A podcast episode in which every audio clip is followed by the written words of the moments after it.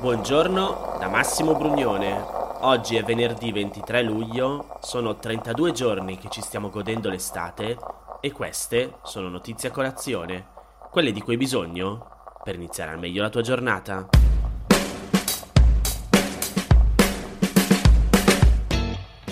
Ieri c'è stato il fatidico Consiglio dei Ministri in cui il governo poi in conferenza stampa ha annunciato che dal 6 agosto il Green Pass, cioè il certificato che attesta di aver ricevuto almeno una dose del vaccino contro il coronavirus, di essere risultati negativi a un test nelle 48 ore precedenti o di essere guariti dal Covid-19 da meno di 6 mesi, servirà per accedere ai ristoranti al chiuso, al cinema, al teatro, in palestra, ai musei, nelle sagre, negli stadi, ai congressi e ai grandi eventi Servirà anche per consumare ai bar al chiuso, ma non per il servizio al bancone. L'introduzione delle limitazioni per chi non ha il Green Pass e le modalità con cui regolare il certificato erano state oggetto di discussioni e scontri politici negli ultimi giorni, lo ricordi? Ed era il motivo per cui ti dicevo che volevo aspettare il Consiglio dei Ministri. Alla fine, dopo una riunione della cosiddetta cabina di regia e dopo appunto un Consiglio dei Ministri, il governo ha approvato il decreto che deve ora essere pubblicato in Gazzetta Ufficiale. Rispetto alle ipotesi iniziali, l'entrata in vigore delle misure è stata posticipata al 6 agosto per dare tempo alle varie attività coinvolte di organizzarsi. A differenza di alcune notizie circolate nei giorni scorsi, per il momento il governo non ha previsto l'utilizzo del Green Pass sui trasporti pubblici, né locali né a lunga percorrenza. Il Green Pass, che sarà valido anche dopo una sola dose di vaccini che ne prevedono due, cioè Pfizer, Moderna e AstraZeneca, servirà anche per entrare in piscina, alle fiere, ai convegni, nei parchi divertimenti e nei centri termali. Il governo ha deciso che le discoteche non riapriranno per il momento e ha istituito un fondo per garantire un sostegno economico ai locali costretti a rimanere chiusi. Saranno modificati poi i parametri per definire i colori delle regioni associati ai differenti restrizioni per contenere l'epidemia. Si passerà dalla zona bianca alla zona gialla quando si supera il 10% dei posti letto occupati da malati di Covid-19 nei reparti di terapia intensiva e il 15% dei posti nei reparti ordinari oltre al superamento della soglia di 50 casi settimanali ogni 100.000 abitanti. Il passaggio da gialla ad arancione sarà deciso quando si supera il 20% in terapia intensiva e il 30% nei reparti ordinari, mentre da zona arancione a rossa oltre il 30 e il 40%. Il Presidente del Consiglio Mario Draghi ha invitato tutti ad aderire alla campagna vaccinale per proteggere se stessi e le proprie famiglie. Draghi ha spiegato che il Green Pass non è un arbitrio, ma una condizione per tenere aperte le attività economiche e ha detto che la variante Delta del virus è minacciosa, si espande molto più rapidamente di altre varianti. Altri paesi europei sono più avanti di noi nei contagi, ma abbiamo imparato che, senza reagire subito, quello che vediamo succedere in Francia o in Spagna dobbiamo immaginare che possa ripetersi in Italia in assenza di provvedimenti.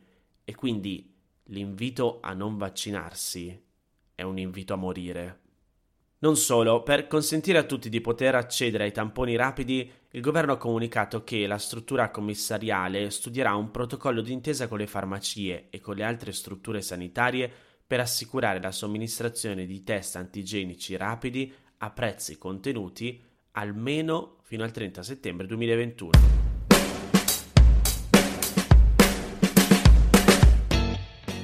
L'ISPI scrive che il Nord Stream 2 è quasi realtà. L'altro giorno Stati Uniti e Germania hanno raggiunto un accordo che permetterebbe al raddoppio del gasdotto Nord Stream di entrare in funzione al termine della posa dell'ultimo 2% di tubi. Come appunto scrive l'ISPI, tra l'altro in un canale Telegram in cui ti consiglio di iscriverti perché ogni giorno manda delle notizie molto interessanti, da un decennio il Nord Stream 1 trasporta gas naturale dalla Russia alla Germania attraverso il Mar Baltico, aggirando così Bielorussia e Ucraina. Il raddoppio è un progetto a cui Berlino e Mosca lavorano da anni, tra le polemiche e diffidenze sia in Europa che oltreoceano. Adesso, in cambio del rilassamento americano, arriva la promessa tedesca di sanzioni alla Russia qualora minacci la sicurezza energetica dell'Europa, in particolare dell'Ucraina. Insomma, l'annosa contesa tra i due alleati sembra in via di risoluzione, ma lascia aperti numerosi punti interrogativi. Quali sono i timori di Kiev? Insieme Nord Stream 1 e 2 saranno in grado di trasportare fino a 110 miliardi di metri cubi di gas all'anno, superando di gran lunga i 65 che attualmente attraversano l'Ucraina in direzione Europa. Per questo Kiev, dal 2014 in guerra con Mosca, teme di rimanere a secco. Con il raddoppio la Russia potrebbe privare l'Ucraina di una fonte cruciale di entrate senza colpire l'Europa. La paura è che il cosiddetto decoupling energetico significhi anche decoupling di sicurezza, con gli interessi dei paesi europei sempre più slegati da quelli ucraini. Un rischio che gli Stati Uniti hanno cercato di scongiurare, chiedendo alla Germania garanzie sul suo supporto politico ed economico al paese. A Washington l'apertura di Biden ha già incontrato critiche bipartisan. Da anni, infatti, l'opposizione al raddoppio del Nord Stream è uno dei pochi temi che negli Stati Uniti mette tutti d'accordo. Al rischio politico per Biden corrisponde però la possibilità per Washington di distendere i rapporti con la principale economia europea dopo le incomprensioni dell'era Trump. Così la palla tornerebbe pienamente nel vecchio continente, dove c'è da attendersi che si riaccenda la tensione tra russofoli e russofobi con molti paesi dell'Europa orientale timorosi che Berlino faccia il doppio gioco con Mosca. Insomma, la vera partita su Nord Stream 2 è appena cominciata.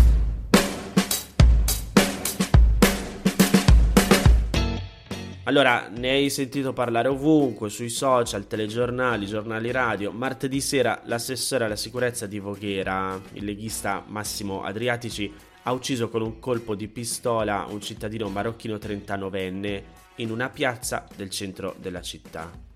Sembra che Adriatici avesse un porto d'armi, tuttavia l'episodio ha spinto alcuni politici, tra cui il segretario del Partito Democratico Enrico Letta e alcuni esponenti di Italia Viva, a mettere in discussione le regole che permettono ai privati di detenere e portare armi da fuoco con sé questione che era già emersa di recente per via di un altro caso di cronaca, gli omicidi avvenuti in un quartiere residenziale di Ardea lo scorso 13 giugno.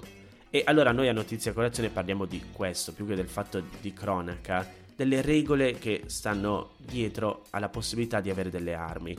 L'Italia è un paese tradizionalmente considerato molto severo nella legislazione sulle armi. In realtà, per quanto le regole siano più severe rispetto agli Stati Uniti e a molti paesi anglosassoni, Comprare e tenere in casa un'arma, però, non è così complicato. Peraltro nel 2018 il governo Conte 1 aveva introdotto alcune nuove regole che ampliano la possibilità di detenere armi per uso sportivo. Cosa dice la legge? L'acquisto e la detenzione di armi da fuoco in Italia sono regolate dal testo unico delle leggi di pubblica sicurezza. Come spiega il Post, nel titolo secondo del testo c'è una sezione di 16 articoli interamente dedicata alle armi che però è stata modificata più volte e non espone le varie regole in maniera sempre lineare. In sostanza, per entrare in possesso di un'arma da fuoco basta ottenere un nulla osta all'acquisto, che può essere rilasciato solo a persone maggiorenni e ha validità di un mese. Lo si ottiene facendo domanda alla questura, al commissariato di polizia o alla stazione dei carabinieri, allegando alla richiesta due documenti, un certificato di un medico legale per dimostrare di essere in pieno possesso delle proprie facoltà mentali e di non fare uso nemmeno saltuario di droghe né continuativo di alcol, e il certificato di idoneità al maneggio delle armi ottenuto dopo aver frequentato un corso riconosciuto in un tiro a segno nazionale. Non serve questo invece per chi ha svolto il servizio militare. Il nulla osta permette solo di acquistare l'arma per portarla alla propria abitazione e tenerla lì, avvisando i conviventi e le conviventi. Per portare con sé l'arma in giro è necessario invece avere un porto d'armi, un libretto che vale anche come documento d'identità e viene rilasciato principalmente per tre motivi: per difesa personale, per uso sportivo e uso venatorio, cioè per andare a caccia. Secondo il regolamento per l'attuazione del TULPS, il testo unico di cui parlavo prima, si possono acquistare sia attraverso il nulla osta che con un porto d'armi 3 armi comuni da sparo, 12 armi per uso sportivo, un numero illimitato di fucili da caccia a 2 o a 3 canne con calibro non superiore a 12 mm, 8 armi che abbiano un interesse storico o artistico. Dato che il nulla osta dura solo un mese, gli appassionati richiedono molto più spesso il porto d'armi, che si ottiene con lo stesso modulo del nulla osta e non necessita di molti documenti in più. Per esempio, nel caso di porto d'armi per difesa personale bisogna documentare la propria condizione di esposizione a un rischio, un volume di affare particolarmente alto, un'occupazione pericolosa in ambiti come la gioielleria, per esempio. Una volta ottenuto, resta poi valido per 5 anni, ma va rinnovato ogni anno. Per ottenere il porto d'armi per uso sportivo o venatorio invece bastano essenzialmente gli stessi documenti necessari per il nulla osta.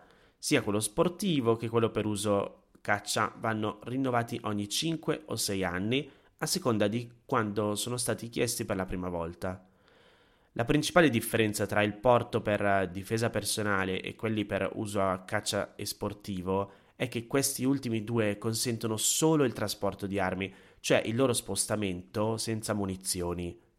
Il porto d'armi per difesa personale consente invece il porto, cioè lo spostamento dell'arma carica con sé. Poi ci sono i costi. Per ottenere il porto d'armi per difesa personale o per uso caccia bisogna pagare alcune tasse di 115 euro nel primo caso e di oltre 200 euro nel secondo, oltre alla marca da bollo. Per il porto d'armi per uso sportivo invece non bisogna pagare nessuna tassa oltre alla marca da bollo. I prezzi delle armi invece variano molto, si va dai circa 300 euro per una Beretta 92, quella in dotazione carabinieri per capirci, agli oltre 2000 euro per armi più sofisticate e per i fucili da caccia.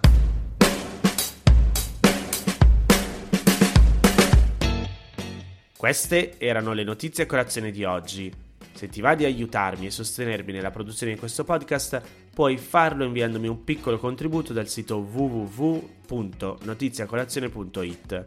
Se ti sei perso alcune notizie puoi andare indietro e ascoltare anche quelle dei giorni scorsi e se lo ritieni utile puoi condividere questo podcast inviandolo a qualche amico. È disponibile su tutte le piattaforme audio.